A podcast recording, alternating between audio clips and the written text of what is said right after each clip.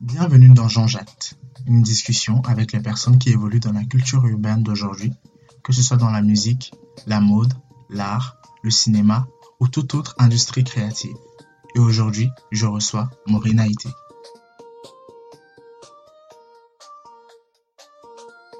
On dit trop de familiarité engendre le mépris. La première fois que j'ai entendu parler de Maureen Haïté, c'était en 2014, dans un article d'un célèbre journal français qui évoquait avec admiration son parcours et la création de sa marque Nana Wax.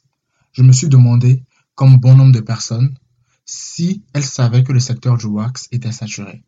Je suis resté pessimiste. Entre-temps, quatre ans après cette publication, Nana Wax est devenu Nana Wax, c'est-à-dire six magasins dans cinq grandes capitales africaines, une trentaine d'employés, un nom de marque aussi reconnaissable que la célèbre marque de monogramme et un chiffre d'affaires qui ferait pâlir toute marque africaine implantée sur le continent. La personne qui fera l'erreur de parler de ma mère, ils vont voir que Nana là, je peux même faire faillite, il folie. Malgré ça, Maureen garde les pieds sur terre. Première rencontre et une femme adorable en face de moi. À chaque fois qu'elle vient sur Paris pour ses ventes privées, Maureen nous contacte, mon frère et moi, pour discuter, prendre des nouvelles et échanger. C'est dans ces moments de grande amitié et fraternité que j'ai décidé de jacter avec Maureen. Cet épisode a été enregistré dans le 8e arrondissement de Paris, où Maureen a posé ses affaires, le temps d'une vente privée. Avec Maureen, on jactera sur Nana Wax, les Fashion Week africaines, les blogueurs et sa maman. Bonsoir Maureen, comment vas-tu? Ça va très bien et toi Gigi? Ouais, ça va super. Merci beaucoup pour l'interview que tu m'accordes. Je sais que tu es un peu occupée par rapport à Nana Wax. Euh, comment se porte Nana Wax en ce moment? Comment ça va ton business? Bah, Nana Wax va très bien. Là, j'ai ouvert deux nouvelles boutiques depuis janvier 2018. ah, deux nouvelles boutiques. Elles sont déjà ouvertes, il y a déjà des ventes, il y a déjà des clients ou c'est en cours d'ouverture Oui, j'ai ouvert une en janvier à Cotonou, donc ça fait deux boutiques à Cotonou et ah une à Lomé au Togo. Ah, une à Lomé au Togo. Donc, euh, vous êtes au courant, hein, il y a Nana Wax, il y a deux boutiques Nana Wax maintenant une, deux à Lomé? Non. Une à Lomé et deux à Cotonou. D'accord. Une à Lomé et deux à Cotonou. Donc, euh, Nana aujourd'hui, c'est l'une des marques les plus connues en Afrique. Afrique de l'Ouest, Afrique centrale et même si je peux dire toute l'Afrique. C'est une marque euh, qui a pour euh, but de promouvoir le pain, le pain de chez nous. D'ailleurs, ta première page que tu as créée pour promouvoir tes, tes vêtements, faire la promotion de notre tissu s'appelait le pain de chez moi. Pourquoi tu n'as pas gardé cette plateforme, décidé de développer encore plus cette plateforme, euh, offrir une visibilité aussi pour ta marque? Alors en fait, cette plateforme, je ne l'avais pas faite pour faire une marque, je l'avais juste faite pour les gens qui aimaient le pagne. Et au départ, même, je l'appelais les amoureux du pagne. Sauf que quelqu'un m'a piqué le nom pour faire une marque de vêtements avec. Donc j'ai changé, mhm. j'ai enlevé les amoureux du pagne et j'ai mis j'aime le pagne de chez moi. Et ensuite, quand j'ai fait, ma marque, je ne pouvais pas donner une phrase pour faire la marque. Donc euh, après, j'ai fait une page indépendante vu que j'aime le pain de chez moi. C'était vraiment pour promouvoir toutes les personnes qui font des choses en wax. Mais ensuite, j'ai fait ma propre marque et je ne pouvais pas dédier toute la page uniquement à ma marque. Donc, j'ai j'ai recommencé euh, du début et j'ai fait une nouvelle page. Ah oui, super. En fait, je parlais de ça par rapport au fait aux, symptômes de blogueuse, en fait, cette, euh, cette frénésie de blogueurs qu'il y avait en Afrique. Je m'étais dit que garder en fait le pain de chez moi comme page aurait pu t'aider aussi à avoir une autre passion peut-être pour le blogging et pour la promotion en fait du tissu wax. Mais je pense que c'est quand même une, euh, une bonne idée en fait d'avoir commencé par là pour voir aussi si les gens étaient intéressés par ton produit. Ok, ce que je voudrais rajouter, c'est que je n'étais pas une blogueuse parce que moi, je partageais juste des photos et des adresses. Je ah, mettais, les blogueurs, en général, ils mettent des textes et tout ça, tout ça. Mhm. Moi, quand j'aimais bien quelqu'un, je mettais son nom, son adresse, le pays où la personne est, vous pouvez contacter la personne ou les jolis modèles que je voyais. C'est tout, mais euh, je ne faisais pas d'écrit, donc je ne me considérais pas comme blogueuse. Je, je, me considérais comme informatrice, on va dire. Une informatrice. Au lieu de blogueuse, d'accord. Et en fait, le début de Nana Wax, comment ça a commencé? Tu peux nous en dire un peu plus? Dès qu'il y a une, euh, une, certaine, euh, une certaine attente en fait, par rapport aux personnes qui suivaient euh, ton compte ou tu as décidé de créer directement Nana Wax comme ça du jour au lendemain? Non, au départ, j'ai continué avec J'aime le pain de chez moi quand j'ai commencé à faire mes premières ventes privées parce que je ne comptais pas ouvrir une marque, donc je n'ai même pas cherché de nom. C'était avec J'aime le pain de chez moi, les gens m'écrivaient, on disait non, mais ok, merci pour les adresses de créateurs que vous nous donnez et tout, mais nous, on aimerait avoir vos tenues que vous portez. Je dis non, c'est mon tailleur qui fait, c'est des modèles que je dessine moi-même. Et les gens voulaient ça. Donc, pour me faire un peu d'argent de poche, j'ai commencé à faire mes propres tenues et à les vendre et c'est ça que ça a marché. Ensuite, je me suis dit, ben, pourquoi pas ne pas créer une société? Et non, même pas une société. Je me suis dit, j'allais faire des ventes quelque temps. Donc, j'ai loué une boutique juste pour trois mois. J'ai même pas voulu meubler. J'ai loué des portants chez les gens pour dire, bon, c'est juste pour l'été, là. C'est joli, quoi. Voilà, pour l'été, les gens vont acheter et puis après, ça va plus marcher et puis je vais passer à autre chose. Je vais continuer mes études et tout. Et ensuite, ça a tellement marché que j'ai gardé le bail, j'ai baillé carrément. Et, euh, et aujourd'hui, j'ai six boutiques, quoi. Franchement, bravo à toi, Maureen. Bravo, bravo, bravo. Euh, j'ai une, autre question. Est-ce que tu fais appel aux blogueuses, en fait, pour, pour, promouvoir ta marque, pour la communication de ta marque? Parce que c'était, comme tu te dis, tu étais toi aussi à la base informatrice, mhm. donc tu donnais des adresses. Mhm. Donc, est-ce que toi aussi, aujourd'hui, tu fais appel à ces personnes-là pour promouvoir ta marque, pour qu'elles parlent de ta marque aujourd'hui? Bizarrement, je, je n'ai jamais eu à le faire parce que moi, ma chance, c'est que avec J'aime le pain de chez moi, c'était pas quelque chose à but lucratif que je le faisais. Je le faisais par passion. Donc, il y a beaucoup de gens qui me suivaient. Donc, quand j'ai commencé à vendre, la, euh, la demande était dix fois plus grande que l'offre. Donc, déjà, je n'arrivais pas à suivre la demande des clients. Donc, c'était pas utile pour moi d'aller chercher encore des blogueuses qui allaient faire encore plus de pubs alors que j'avais pas assez de produits à vendre. Donc, jusqu'aujourd'hui, grâce à Dieu, j'ai pas eu besoin de contacter des blogueuses, mais des fois, des blogueuses me contactent et me demandent des pièces. Et quand j'aime bien leur profil, parce que moi, c'est vraiment pas par rapport au nombre d'abonnés que tu as. Tu peux avoir 10 000 abonnés, mais ton profil ne me plaît pas. Et puis, je te dis non, si tu veux une tenue, tu vas l'acheter, en fait. Et, comme il est arrivé que, par exemple, que je, euh, rencontre Eron et Eroda, par exemple, je crois que c'est les seuls que j'ai eu à contacter. C'est deux blogueuses érythréennes mm-hmm. euh, qui vivent à Londres, qui sont sourdes et muettes. J'ai vu un article sur elles sur Internet en disant qu'elles viennent d'ouvrir leur blog. Elles avaient, elles avaient peut-être même pas 2000 abonnés sur leur Instagram. Et vu que j'ai étudié la langue des signes, ça m'a touché leur histoire. Et je leur ai écrit, moi, en leur disant Ah, j'aime bien ce que vous faites et tout.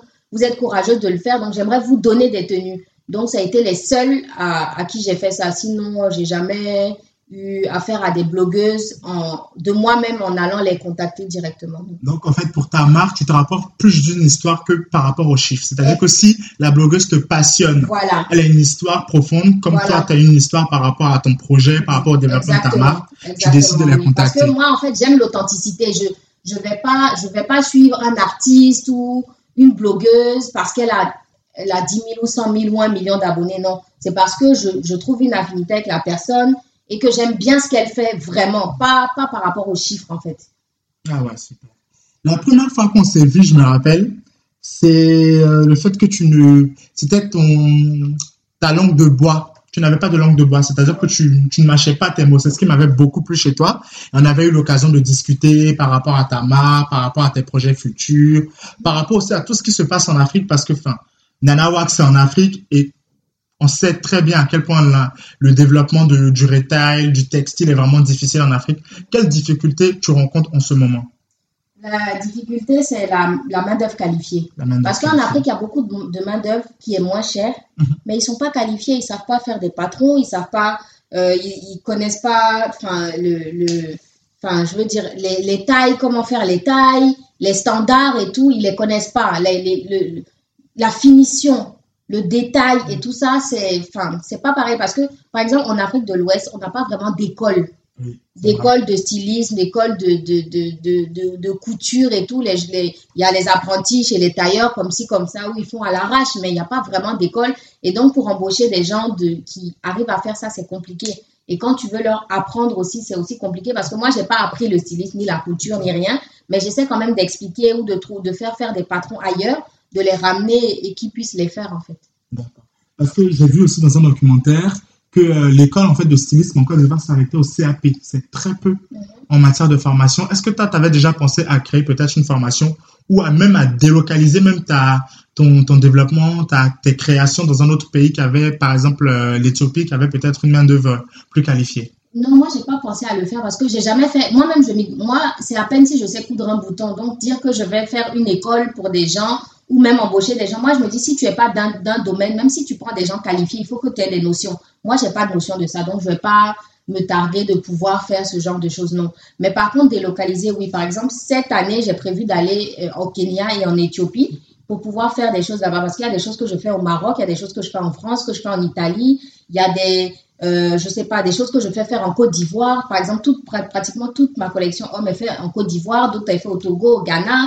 Il y a des choses que je commande même en Turquie. il y a des, des, pièces que je commande en Chine, des, des fermoirs, des emballages, enfin plein de choses. J'essaie de trouver dans, dans chaque pays, mais ce serait mieux de pouvoir tout faire enfin, dans deux, trois pays maximum et de pouvoir se concentrer sur des usines comme en Éthiopie ou au Kenya.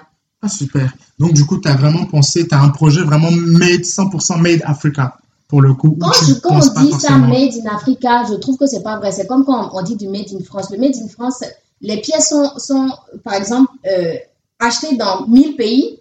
Peut-être 99% des pièces a été euh, achetées ou assemblées partiellement en Chine ou, ou euh, je sais pas, au Vietnam et tout ça. Et ensuite, le dernier truc est fait en France et c'est marqué Made in France. Donc dire que c'est 100% Made in France ou 100% Made in Africa, c'est pas possible parce qu'on n'a pas tout le matériel pour faire ça. Les machines pour fabriquer des sacs ou euh, des trucs qu'on n'a pas, on n'a pas au Bénin. Moi, j'en ai fait venir quelques-unes, mais les gens ne savent pas les utiliser parce qu'il n'y a pas de formation pour ça. Donc, tu es obligé de faire à l'extérieur et dire qu'aujourd'hui, moi personnellement, je n'ai pas les ressources pour faire tout en Afrique. Ce serait l'idéal parce que ça donnerait du travail à mes, compatriotes et tout ça, mais c'est pas possible pour l'instant. Donc, dire faire du 100% Made in Africa à grande, à grande échelle, c'est pas possible pour le moment. En parlant de Made in Africa, on va rester un peu dans le thème de la mode, du stylisme et tout ça. En Côte d'Ivoire, il y a énormément d'événements par rapport à la promotion des créateurs, des événements de stylisme, Afrique Fashion, je ne citerai pas d'autres noms. Il y a vraiment il y a pléthore d'événements mode en, en Côte d'Ivoire. Qu'est-ce que toi tu penses des Fashion Week africaines en général? Euh, Fashion Week africaine, je ne vais pas généraliser parce que par exemple, je vois la Fashion Week sud-africaine à part par rapport à nous, nos Fashion Week en Afrique de l'Ouest. Je trouve que c'est des événements, personnellement, c'est mon, c'est mon ressenti, c'est des trucs inutiles. Parce que le, le, le, français ou le new-yorkais ou, euh, je ne sais pas, le styliste qui investit dans une Fashion Week parce qu'il va payer son billet d'avion, il va payer le défilé, il va payer tout ça, il faut qu'il ait un retour. Mais chez nous, j'ai remarqué que les gens font du Fashion Week juste pour du match. veux dire, ah, j'ai défilé à tel endroit, il y avait telle première dame, il y avait telle, telle, telle. Mais au final, tu as vendu combien? C'est ça. Alors qu'aux États-Unis, en France, dans les défilés, c'est pas, il y a, des stars. Les stars, elles sont là parce qu'elles vont publier sur les réseaux sociaux. Mais 90% des autres gens qui sont là, c'est des acheteurs de grands magasins, de Galeries Lafayette, de Selfridges et tout ça, où ils voient une pièce à leur plaît, ils vont te dire, ah, la tenue numéro 4 qui est passée, je veux 5 000 pièces, je veux 10 000 pièces et qui commande. Donc, c'est rentable. Quand on vous dit des Chanel utilisent des 5 millions de dollars pour 5 minutes de défilé, c'est parce qu'ils savent que derrière, ça leur donne 100 millions de dollars. Mais toi qui as dépensé as toutes tes économies de 500 000 ou de 1 million ou de 10 millions pour aller faire un, défilé, au final, il y a 2-3 personnes qui ont commandé parce que 90% des autres ont fait des photos pour amener chez leur tailleur, tu as gagné quoi? C'est pour ça qu'en général, on m'invite à des défilés et je dis non. La seule fois où j'ai vraiment accepté, c'était euh, AFN à Abidjan Fashion Week de Isabelle Becquet parce que moi, pour moi, c'est vraiment une fille que j'aime beaucoup. J'aime son parcours, j'aime sa personnalité, j'aime sa classe et tout. et moi, à Isabelle voilà. À Isabelle et euh, moi, c'est quelqu'un que j'admirais. Et puis, pour moi, qu'elle vienne me proposer ça, je ne pouvais que dire oui, mais je ne l'ai pas fait en me disant oui, je vais me faire de l'argent. Non, je l'ai fait parce que c'est quelqu'un que j'admire. Et même pour zéro franc, je le fais en fait. Donc, euh, voilà. Mais sinon, dire que euh, des fois, on me contacte, on m'offre même, on m'offre tout parce qu'ils se disent, oui, avec Nana Wax, on aura de la visibilité. Ils se disent, oui, euh, on te paye le billet, l'hôtel et tout. Les autres, les autres créateurs qui ont peut-être même moins de moyens que moi aujourd'hui payent des 1 million, des 500 000 et plus pour défiler. Moi, on me, fait défiler gratuitement, mais je dis non. On trouve que je suis snob, mais c'est pas parce que pour moi, c'est le temps, c'est de l'argent. Je vais perdre peut-être 3-4 jours à venir faire un défilé, faire la belle, euh, passer sur le podium, saluer tout le monde en disant oui, Nana Wax a défilé, mais après, tu as vendu combien? Et les quatre jours là, moi, je peux être dans, dans, mes boutiques ou dans mon atelier en train de produire des choses qui vont me rapporter de l'argent plutôt que de venir faire ma belle et sortir dans un magazine en, en ayant gagné zéro franc. Donc voilà.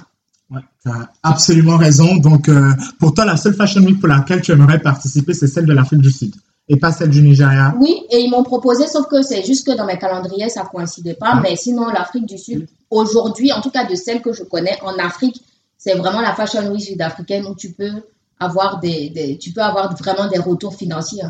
Ouais, bah, Je trouve que c'est une excellente idée. En parlant de visibilité aussi, tu, tu, as beau, tu as arrêté les interviews en ce moment avec la presse. Tu t'es beaucoup retiré par rapport à la presse. Qu'est-ce que tu penses aujourd'hui de toutes ces personnes qui, te, qui continuent de te contacter aussi par rapport à des interviews pour parler de, de tes produits, de tes projets. Qu'est-ce que tu penses de tout ça en fait aujourd'hui En fait, quand les gens, au début, je connaissais pas, j'acceptais tout. Je me dis, on m'interview, pourquoi ça ne, me coûte rien? Je paye pas pour, j'ai jamais payé pour avoir fait une interview, une couverture. Je le faisais, mais après, je me suis dit, ma personne, moi, en tant que personne, a été Maureen, je n'ai plus forcément envie d'être partout dans, dans, les journaux ou euh, sur Internet, sur les réseaux sociaux, parce que plus euh, on dit, on dit trop de familiarité engendre le mépris. Donc, quand tu es trop partout, partout, partout, les gens se permettent de parler sur toi, de, de dire certaines choses ou tu es trop vulgarisé en fait. Et se retirer, je trouve que c'est mieux. Et par exemple, il y a la semaine dernière, j'ai eu l'appel d'un magazine, genre le plus populaire de Côte d'Ivoire, qui me demande, oui, ils veulent me faire une interview, mais c'est un magazine People. Moi, je ne me considère pas comme une People. J'ai pas envie d'être une People. Et ils me disent, oui, on a un magazine People et on a un magazine genre financier, euh, qui parle plus des entrepreneurs et tout. Je dis oui, si c'est pour ce magazine, je suis OK pour une interview. Mais même si le, votre magazine People a plus de ventes, euh, est plus vu, ça ne m'intéresse pas parce que je ne me considère pas comme People. Je suis pas chanteuse, je suis pas danseuse, je suis pas actrice. Je je suis pas, suis pas femme de footballeur. Je vois pas pourquoi je vais aller me mettre dans un magazine People. Non. Si maintenant c'est sur votre magazine sur l'entrepreneuriat, ok. Mais même avec ce genre de propos, les gens trouvent que oui, je me la pète. Mais Enfin, voilà quoi. J'ai juste, je suis pas à la recherche de notoriété. Je suis pas à la recherche de visibilité. Moi, je, quand j'ai commencé Nana c'est pour vendre mes produits, c'est pour l'amour du pain. Je l'ai pas fait pour être une star. Et quand on me dit, oui, mais si tu es ton propre mannequin, c'est normal que les gens parlent de toi. Et si je dis, oui, au départ, quand j'ai fait ça, c'est parce que j'avais pas les moyens de, de, payer des mannequins. Je me suis dit, je mets mon appareil, je mets le retardateur, je viens derrière, je fais mes photos. Et pendant un an, je faisais les photos et je coupais ma tête. Ensuite, quand j'avais les moyens de me payer une maquilleuse et que j'avais le visage un peu propre, ah, j'ai pris, je me prenais moi-même en photo, sauf que je savais pas que ça allait arriver à ce level-là et que je serais reconnue partout. Même des fois, je suis, je sais pas, je me lave même pas, je vais au supermarché en bas et je rencontre des gens où des gens me prennent en photo, ils mettent sur Twitter ou Facebook, on dit, ah, j'ai vu Nana Watson, elle était en tapette, des trucs comme ça. Alors que moi, je me dis, ben voilà quoi, si j'étais une personne normale, on serait pas en train de chercher à me prendre en photo des fois quand je suis avec des gens ou, voilà, c'est, c'est, enfin, je ne suis pas à la recherche de notoriété, donc voilà quoi. C'est ça. Donc tu penses que c'est ta présence au début sur les réseaux sociaux, essayer de tout le temps avoir de la visibilité aussi qui t'a causé certaines critiques sur les réseaux sociaux ou certaines, certains mépris des consommateurs ou des personnes même qui suivent la Wax en général? Non, pas du tout, parce que en fait par rapport aux tenues, je remarque que même quand je prends des mannequins professionnels qui sont 10 000 fois plus belles que moi ou plus en forme que moi, quand je mets les photos, il y a plus de likes sur mes photos, moi qui suis imparfaite que ces filles-là.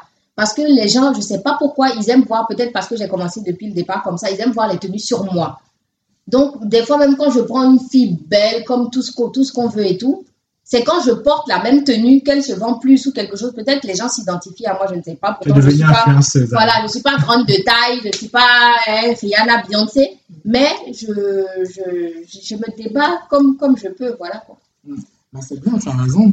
Euh, donc, tu te disais que les, les, ventes marchent plus sur toi. Donc, en fait, je pense que les gens ont un attachement en fait à Maureen a été de Nana Wax.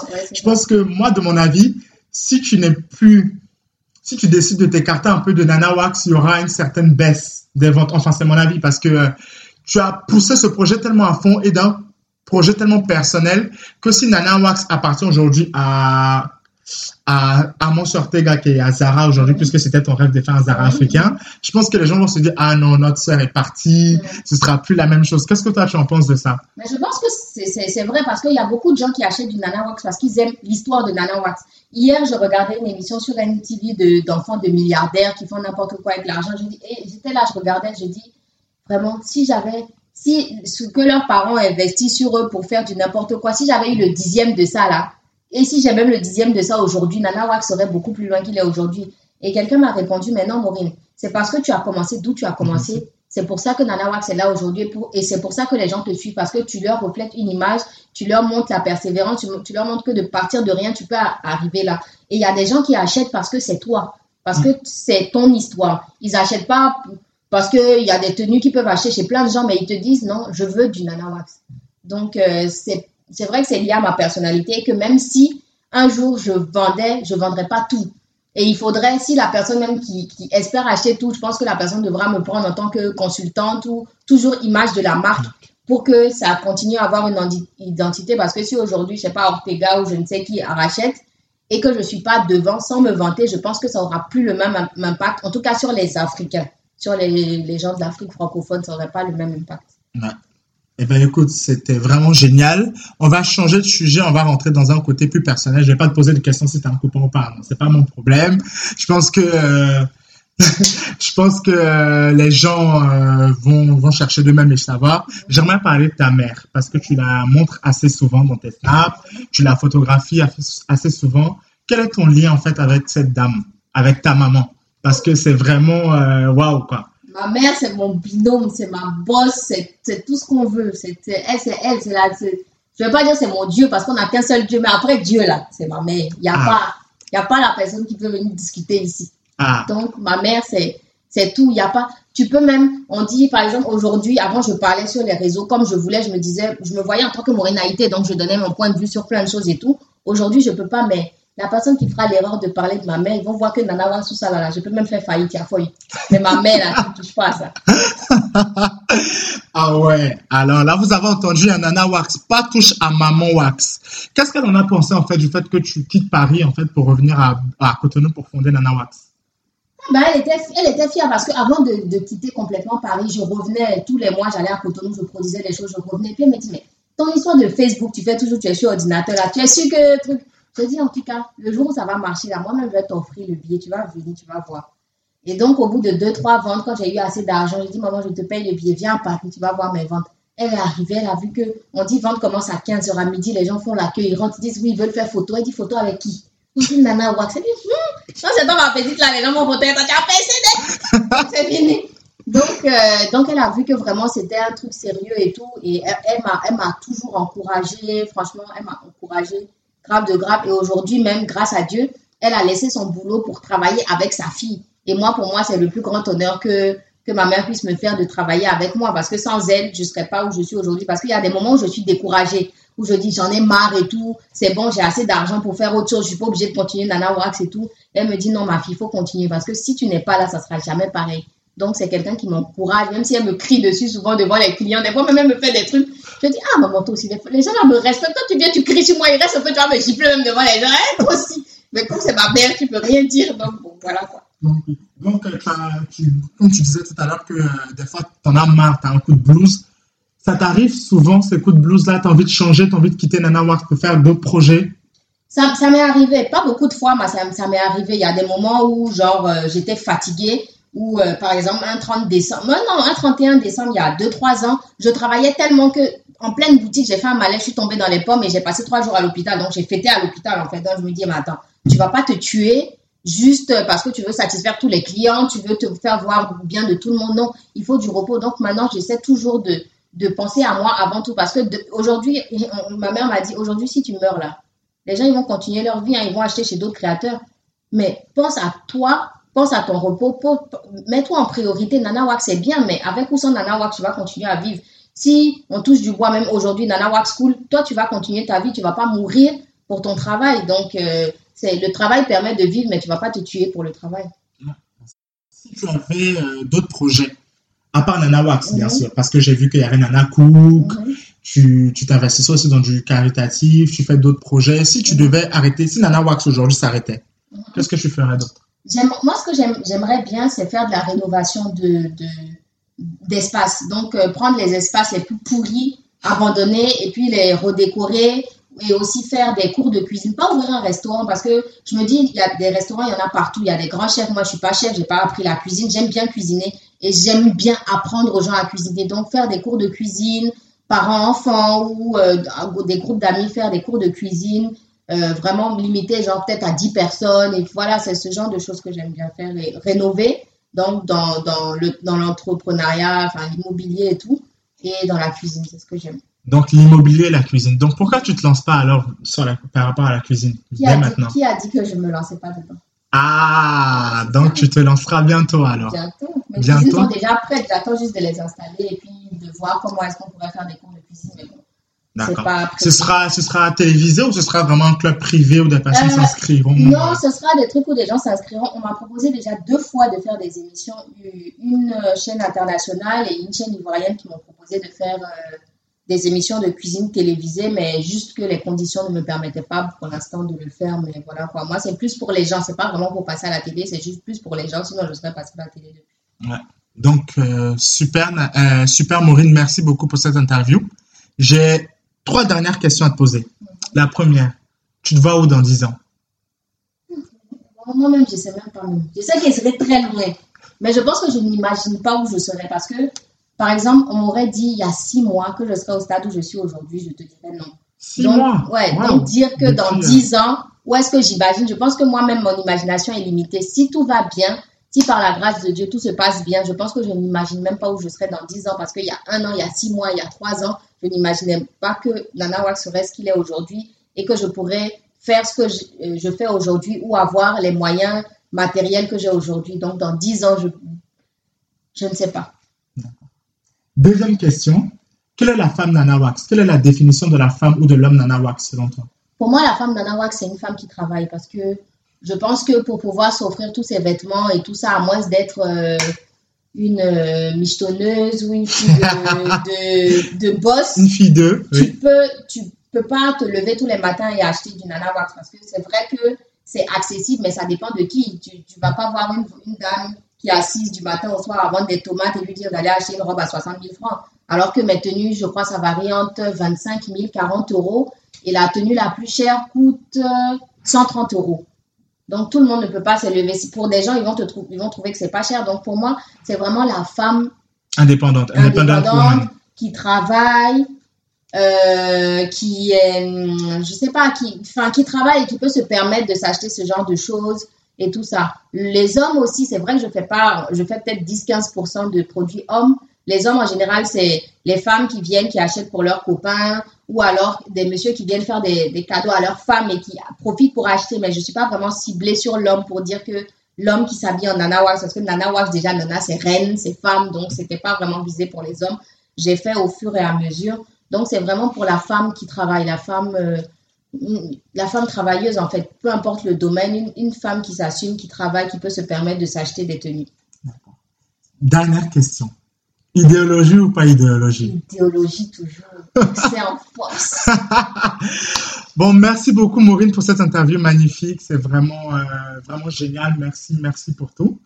Euh, j'espère qu'on aura encore l'occasion de discuter par rapport à d'autres de tes projets et euh, merci de m'avoir donné de m'avoir donné cette chance pour ma première émission Jean-Jacques. Merci. je suis honorée d'être la première de, ce podcast, de cette émission qui, je suis sûre, arrivera à un stade où on n'imagine même pas. Amen. Merci beaucoup Maureen et bonne soirée à vous. Merci, bye bye. Merci infiniment d'avoir écouté le podcast. S'il vous a plu, vous pourriez faire plusieurs choses. Premièrement, vous abonner soit sur SoundCloud ou sur Apple Podcast, mais aussi laisser des avis, 5 étoiles de préférence, ça m'aiderait à me référencer et permettre à d'autres personnes de découvrir le podcast. Vous pourrez me suivre sur mes différents réseaux sociaux, notamment sur Instagram avec comme nom Jean Jacques ou sur Twitter Jean Sacré. Merci infiniment et on se retrouve très bientôt.